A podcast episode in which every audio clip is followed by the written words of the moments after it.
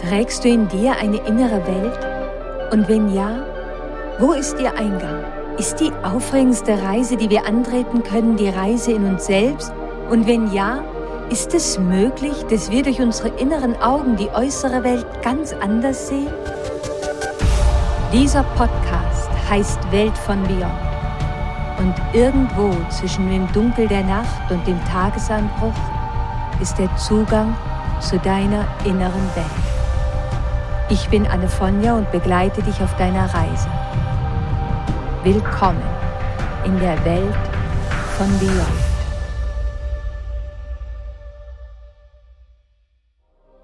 Hallo und herzlich willkommen auf unserer Reise Beyond.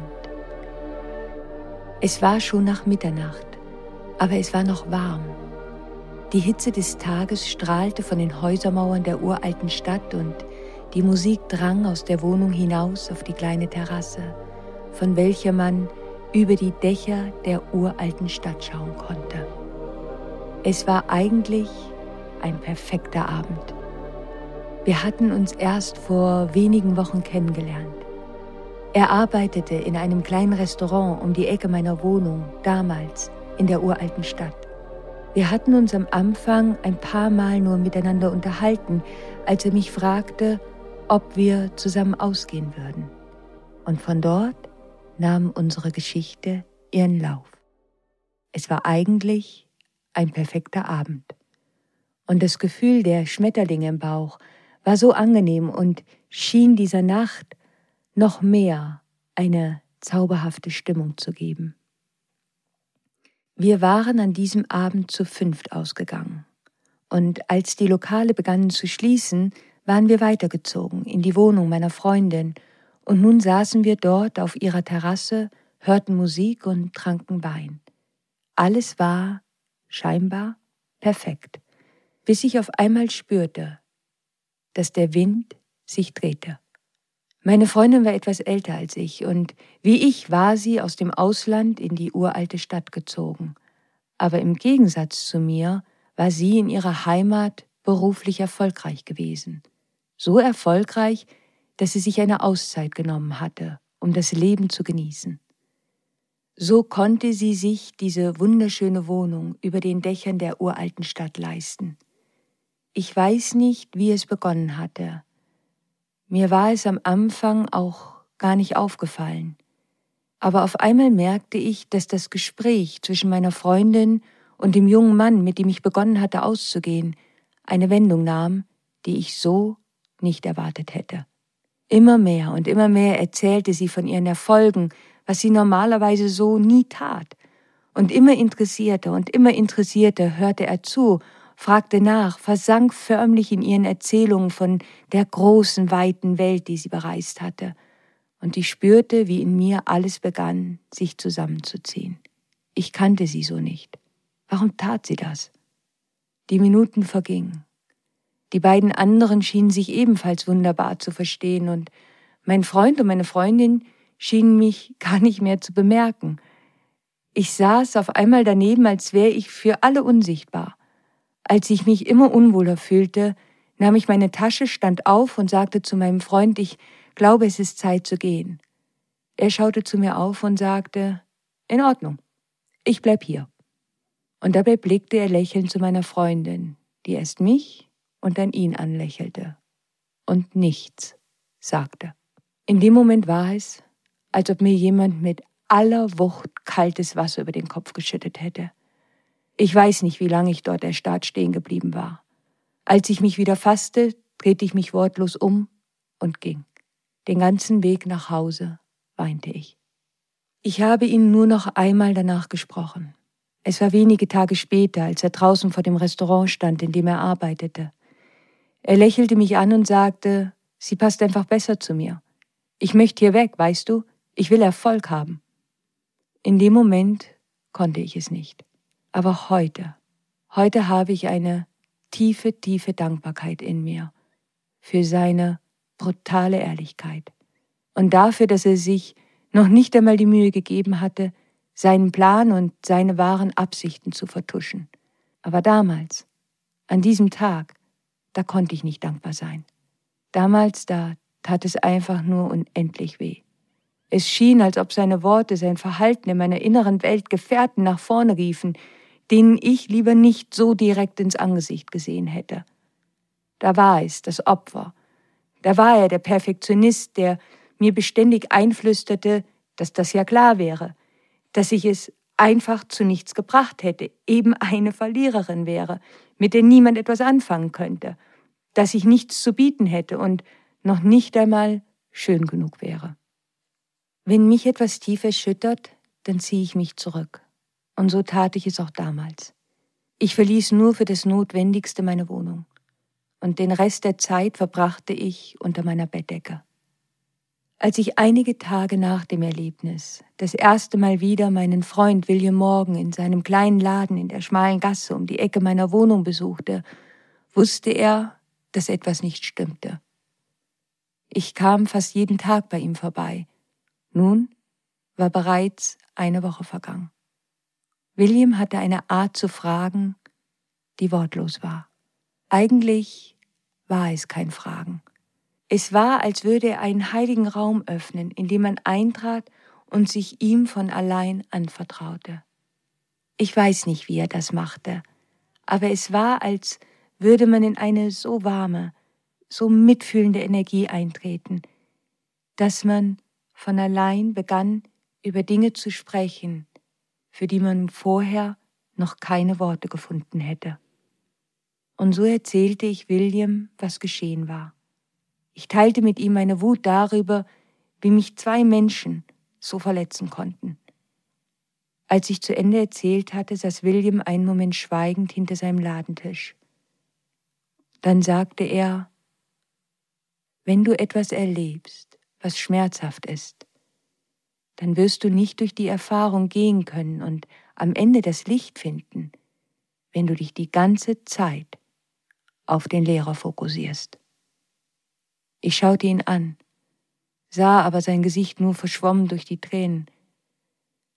Der Lehrer ist das Ereignis, sagte er. Es ist das, was du erlebt hast. Du gelangst nur auf die andere Seite des Sturmes, wenn du die Lektion hinter dem Ereignis erkennst, die Lektion, für die der Lehrer in dein Leben trat. Du kommst auf die andere Seite, wenn du es schaffst, diese zu umarmen. Und es ist die Dankbarkeit, die dir diese Tür öffnen kann. Und so kam es, dass William mir von dem Land der Dankbarkeit in unserer inneren Welt erzählte und von den Gefährten, die uns den Weg dorthin versperren und von denen, die uns liebevoll dorthin führen können. Es ist wirklich schwierig, dankbar zu sein wenn das Leben uns in Situationen führt, die so hart sind. Menschen sterben, Naturkatastrophen geschehen, Unfälle passieren, Menschen werden krank, wir verlieren unsere Arbeit, wir erleben wirtschaftlich schwierige Zeiten, das alles sind unglaubliche Tests für uns. Und ich kann verstehen, wenn Menschen sagen, und wie soll ich nun bitte auch noch dankbar sein? Ich würde dich gerne mitnehmen auf diese Reise in das Land der Dankbarkeit? Was kann uns davon abhalten, dankbar zu sein? Was kann uns davon abhalten, schwierige Erfahrungen in lebensbejahende, wertvolle Lektionen des Lebens zu verwandeln? Der Weg der Dankbarkeit ist wahrhaftig eine Herausforderung für jeden von uns. Und das Leben wird uns immer wieder Hindernisse und Blockaden bringen, die uns erneut in unserer Fähigkeit herausfordern, in einen Zustand der Dankbarkeit zu gehen, die Lektion zu umarmen, die die Ereignisse mit sich bringen, damit wir vorwärts gehen können und einander mit mehr Herz, mehr Mitgefühl dienen. Vielleicht stellst du dir die Frage, warum wir überhaupt dankbar sein sollten, warum dieser Schritt denn so wichtig ist. Das Leben, das kann manchmal so hart sein und warum sollten wir uns dann auch noch extra anstrengen dafür, dankbar zu sein? Ich finde diese Frage mehr als berechtigt.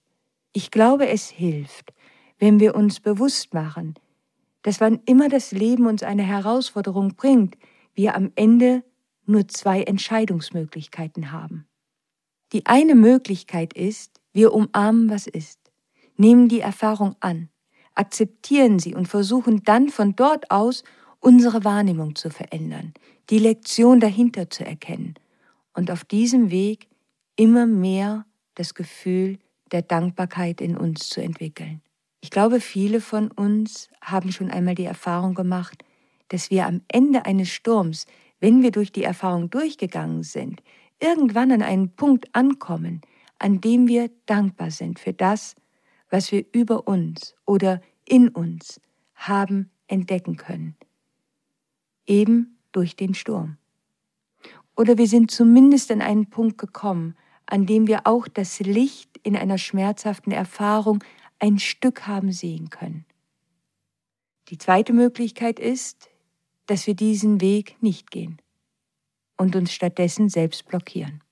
Das wäre die unglücklichere Wahl, da wir uns selbst so die Möglichkeit nehmen, aus einer Erfahrung zu lernen, zu wachsen, eine größere Tiefe an Liebe und Mitgefühl zu entwickeln, die meist eben über den Initiationsprozess eines gebrochenen Herzens geht. Wir alle werden in unserem Leben Erfahrungen machen, die Lektionen beinhalten, auf die wir, naja, zumindest anfangs lieber verzichtet hätten. Aber als Seele sind wir hier auf die Erde gekommen, um bestimmte Lektionen und Erfahrungen eben zu machen. Wenn wir es nicht schaffen, den Weg durch die Erfahrung zu gehen, um irgendwann Dankbarkeit empfinden zu können, was blockiert uns dann dabei? Was sind denn die Bewohner unserer inneren Welt, die uns gefangen halten können an einem Ort, der so weit, so weit entfernt von dem Land der Dankbarkeit zu sein scheint? Ich möchte gerne mit dir gemeinsam einigen Bewohnern, einigen Archetypen unserer inneren Welt begegnen, die uns aufhalten könnten auf unserem Weg. Und später werden wir auch noch denjenigen begegnen, die wunderbare Reisegefährten genau dorthin wären, in das Land der Dankbarkeit. Der erste Bewohner, der erste Archetyp, dem wir begegnen, ist das Opfer.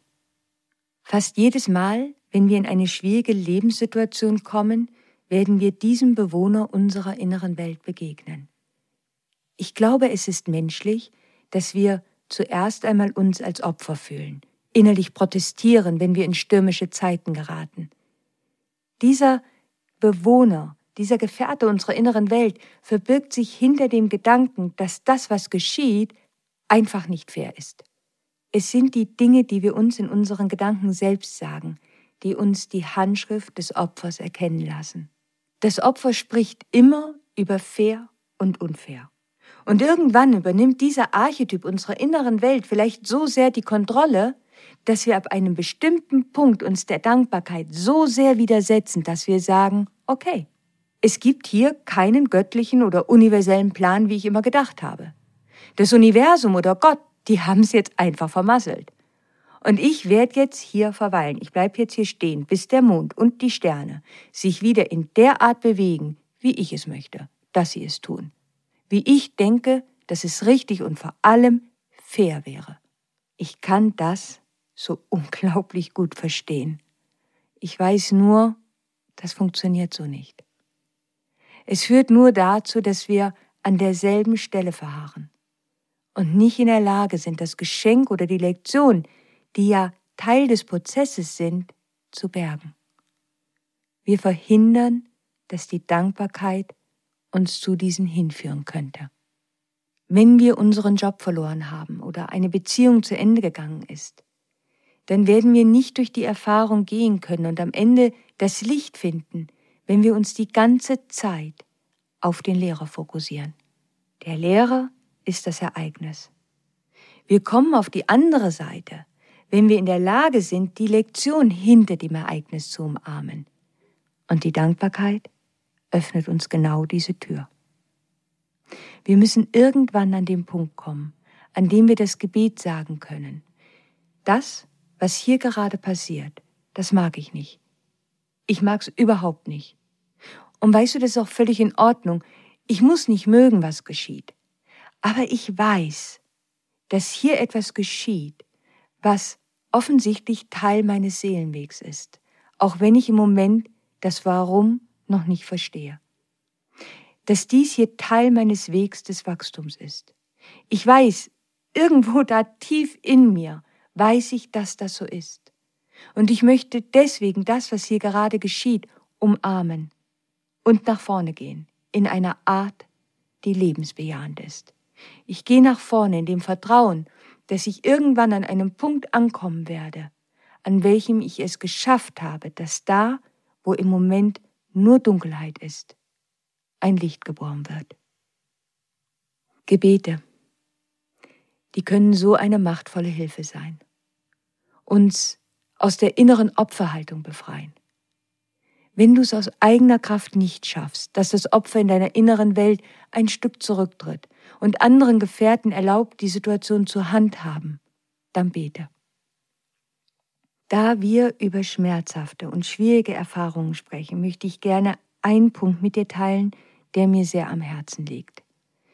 Menschen denken manchmal, dass wenn sie weniger schöne Dinge erleben, dass das allein das Resultat ihrer eigenen Negativität wäre.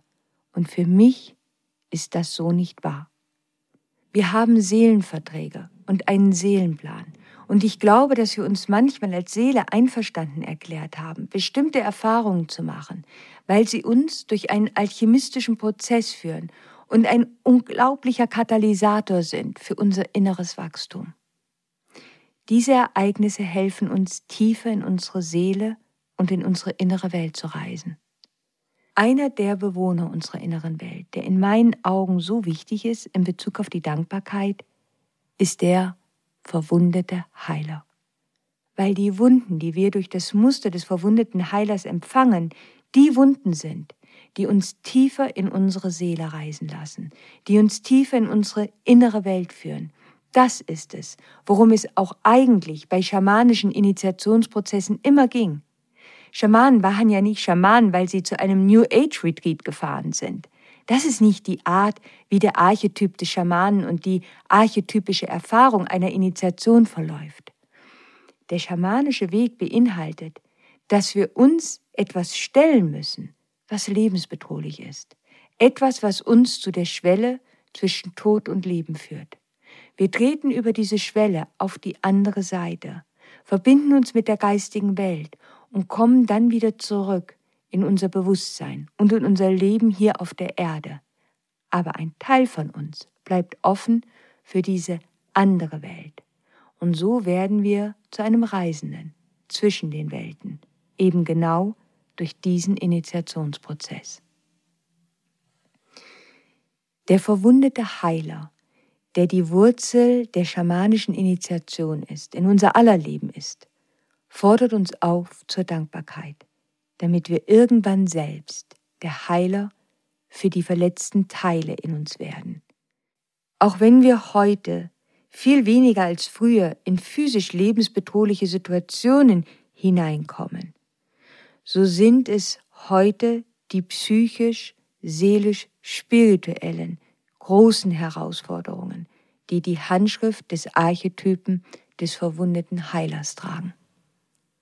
Was ich dir damit sagen möchte ist, ich glaube schon, dass wir in der Lage sind, sogenannte negative Situationen anzuziehen. Allein deswegen, weil wir selbst in einer etwas seltsamen, schwierigen Energie sind und uns dementsprechend verhalten.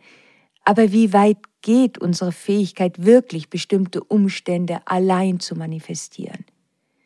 Ich glaube, da braucht es ein klares Urteilungsvermögen. Es gibt da eine feine Grenze, denn wir können mitunter etwas ja, narzisstisch werden, wenn wir denken, dass wir so machtvoll sind, dass alles, was geschieht, unser eigenes Werk ist. Wie machtvoll sind wir wirklich, wenn es um das universelle, göttliche Design geht, mit dem wir ja alle verbunden sind, mit dieser Ordnung. Niemand von uns kann das Gesetz der Anziehung oder die Kraft der Dankbarkeit so machtvoll einsetzen, dass wir die Umlaufbahnen der Planeten damit verändern würden oder hervorrufen könnten, dass die Erde beginnt, sich anders herumzudrehen. Ich glaube, wir sind uns einig, dass das außerhalb unserer Kontrolle liegt. Und dann gibt es das, was wir kontrollieren können. Und dazu gehört eben auch, dass wir dankbar sein können, egal was auch immer geschieht. Und wenn Dankbarkeit im Moment außerhalb dessen liegt, was uns möglich ist, dann können wir unser Gebet sagen. Wir können sagen, bitte Universum, Bitte Gott, ich möchte in dieser Situation in einen Zustand der Dankbarkeit kommen. Bitte helft mir, mich dorthin zu bewegen. Und lasst mich sehen, welche Möglichkeiten mir geschenkt werden zu wachsen in diesen schwierigen Zeiten. Dankbarkeit bedeutet nichts anderes als unsere Verbindung mit allem, was ist, zu ehren. Ich glaube, dass es so viel helfen kann, wenn wir uns vom Universum, von unserer inneren Stimme in schwierigen Zeiten führen lassen und auf dem Weg versuchen, Dankbarkeit in uns zu erwecken.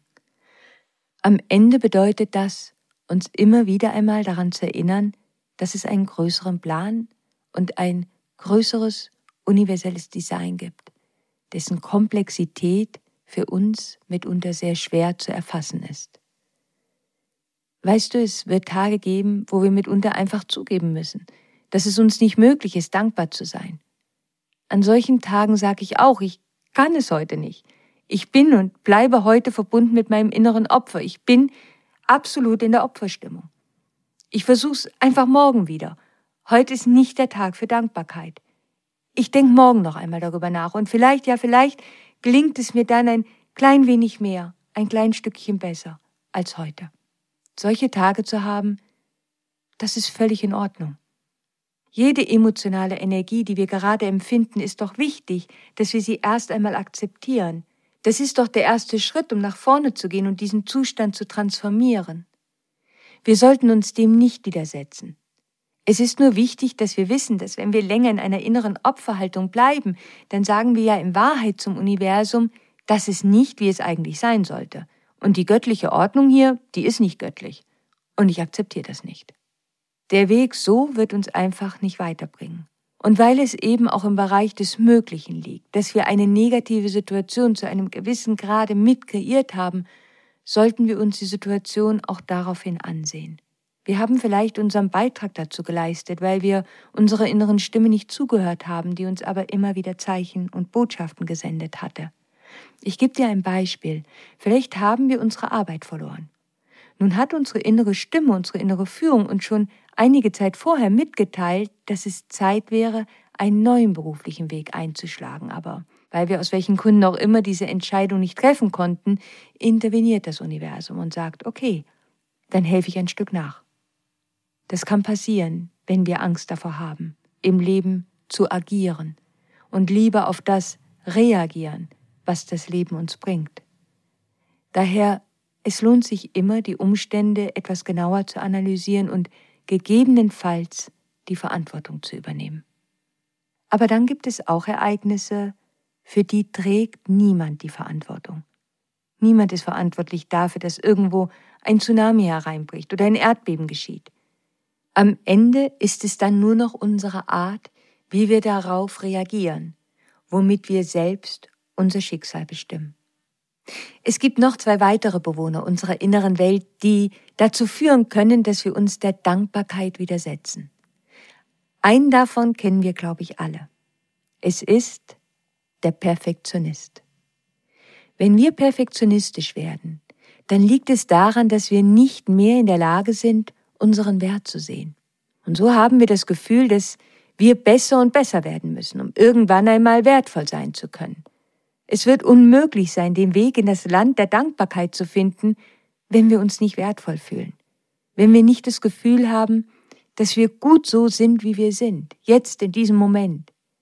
Der Perfektionist, der kann für nichts dankbar sein, denn alles, was er sieht, ist das, was eben nicht perfekt ist und was in seinen Augen verbessert werden müsste, anders sein muss. Und das so schnell wie möglich. Der andere Bewohner unserer inneren Welt das ist der Narzisst. Auch er ist ein Meister darin, sich der Dankbarkeit zu widersetzen. Ich weiß, das klingt am Anfang vielleicht ein wenig seltsam, aber auch wenn wir uns selbst ablehnen, wenn wir uns selbst nicht mögen, dann trägt das die Handschrift dieses Bewohners der inneren Welt. Weil wir so den Fokus extrem auf uns selbst richten. Archetyp des Narzissten, der führt dazu, dass wir in einer negativen Art uns auf uns selbst fokussieren. Das ist wie ein schwarzes Loch, das aus dem Raum um sich herum Licht absorbieren muss, in sich hineinzieht, in diese Leere dort. Und das ist es, was Menschen tun, wenn sie nicht in sich selbst zentriert sind und wenn sie, als sie jung waren, nicht wirklich von ihren Eltern richtig gespiegelt wurden und so kein Gefühl für ihre Einzigartigkeit und ihren Wert erhalten konnten. Dahinter verbirgt sich so viel Schmerz. Und zusammen mit dem Archetypen des Narzissten kann der Vampir erweckt werden. Dann versucht ein Mensch verzweifelt aus seinem Umfeld Energie zu erhalten, um sein eigenes Zentrum zu finden. Die Sonne, die wäre genau das Gegenteil. Sie sieht ihre eigene lichtvolle Qualität und strahlt Energie aus. Sie hat ihr Zentrum gefunden. Und daher kann sie das.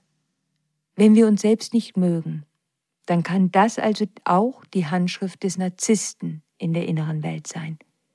Vor allem, wenn wir die meiste Zeit darüber nachdenken, wie schlecht und wertlos wir doch sind.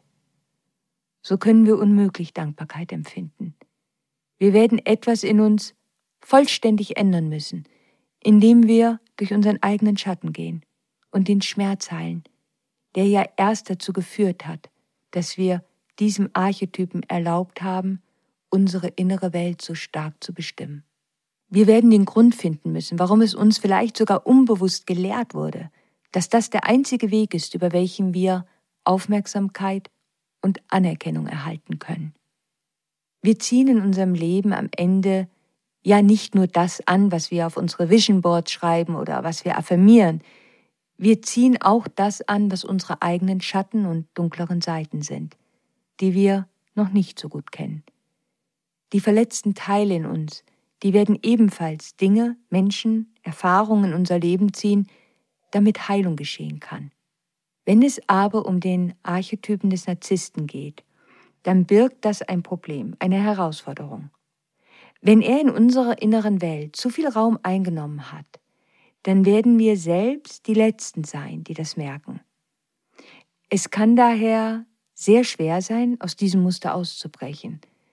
Dann wäre es gut, wir hätten jemanden in unserem Umfeld, der uns in einer Art spiegeln würde, die nicht dazu führt, dass der Narzisst in uns eine Mauer aufbaut und in den Kampf zieht. Dafür braucht es allerdings einen wahrhaftig weisen äußeren Gefährten oder Magier, der diese Kunst beherrscht. Und dann sollten wir die Narzissten in unserer eigenen inneren Welt entdecken, dann werden wir an einen Punkt kommen müssen, an welchem wir Dankbarkeit und Mitgefühl für uns selbst empfinden müssen. Denn es ist normal, dass wir erst einmal versuchen, ein Selbst zu entwickeln, um eines Tages selbstlos handeln zu können. Und der Narzisst kann daher auch einen Lichtanteil haben. Wir alle müssen irgendwann einmal durch Zeiten gehen, in welchen wir narzisstischer sind, weil wir dabei sind, ein starkes inneres Zentrum aufzubauen. Achtung, ich spreche nicht über das diagnostizierte narzisstische Krankheitsbild, ich spreche über den Archetypen. Niemand von uns hat nur einen Bewohner in seiner inneren Welt, der sein ganzes Sein bestimmt. Wir alle haben wundervolle und einzigartige Seiten. Und wir sind auch nicht die Archetypen, sondern wir stehen unter ihrem Einfluss. Und das ist ein Riesenunterschied. Es ist so wichtig, dass wir uns immer mal wieder daran erinnern, vor allem wenn wir die Dankbarkeit finden wollen. Welche Gefährten, welche Archetypen unserer inneren Welt können uns jetzt hinführen in das Land der Dankbarkeit? Der verwundete Heiler, der Optimist, aber auch der Mystiker und die Sucherin. Die Sucherin in unserer inneren Welt, die möchte die universellen Zusammenhänge und Gesetze so gerne entdecken. Das ist ihre große Suche. Sie weiß, es gibt eine universelle Ordnung und sie möchte sie gerne besser verstehen. Und der Mystiker unserer inneren Welt möchte sich gerne mit dieser göttlichen Ordnung verbinden und im Jetzt anderen Menschen dienen. All diese Bewohner, die sind großartige Gefährten, wenn es um Dankbarkeit in unserem Leben geht. Der letzte Bewohner unserer inneren Welt, der uns daran hindern könnte, den Weg in das Land der Dankbarkeit zu finden, das ist unser inneres Kind. Es kann uns so viel helfen, unsere persönliche Beziehung zu ihm zu entdecken. Wenn wir verlassen wurden als Kinder oder Waisenkinder waren, dann kann Dankbarkeit wirklich hart sein. Dann müssen wir im Einklang mit unserem eigenen Seelenplan herausfinden, wie und wofür wir dankbar sein können in Bezug auf diese schmerzhafte Erfahrung. Ich möchte gerne ein Beispiel geben. Es kann sein, dass in der inneren Welt von jemandem, der die Erfahrung des Waisenkindes gemacht hat, der Archetyp des Außenseiters eine große Rolle eingenommen hat. Dass der Außenseiter und das Waisenkind eng verbunden sind mit dem eigenen Ruf. Dass es ihre Aufgabe ist, eine andere Wahrnehmung, ein anderes Bewusstsein aufzuzeigen. Und das geht eben meist nur dann, wenn wir selbst nicht so stark in einem Stamm verankert sind. Wir werden uns auf dem Weg natürlich ein Stück allein fühlen. Aber es ist die Fähigkeit des Außenseiters, von außen auf Systeme zu schauen und damit neue Sichtweisen zu bringen, die die Evolution des ganzen Stammes vorantreiben kann. Als Waisenkind müssen wir ein Stück weniger nach den Regeln des Stammes spielen, weil wir in dem Sinne keinen direkten Kontakt mit dem Stamm haben. Und das kann uns den Weg ebnen. Wenn du die Erfahrung des Außenseiters und des Waisenkindes aus dieser Perspektive heraus siehst, dann kann es ein Geschenk werden.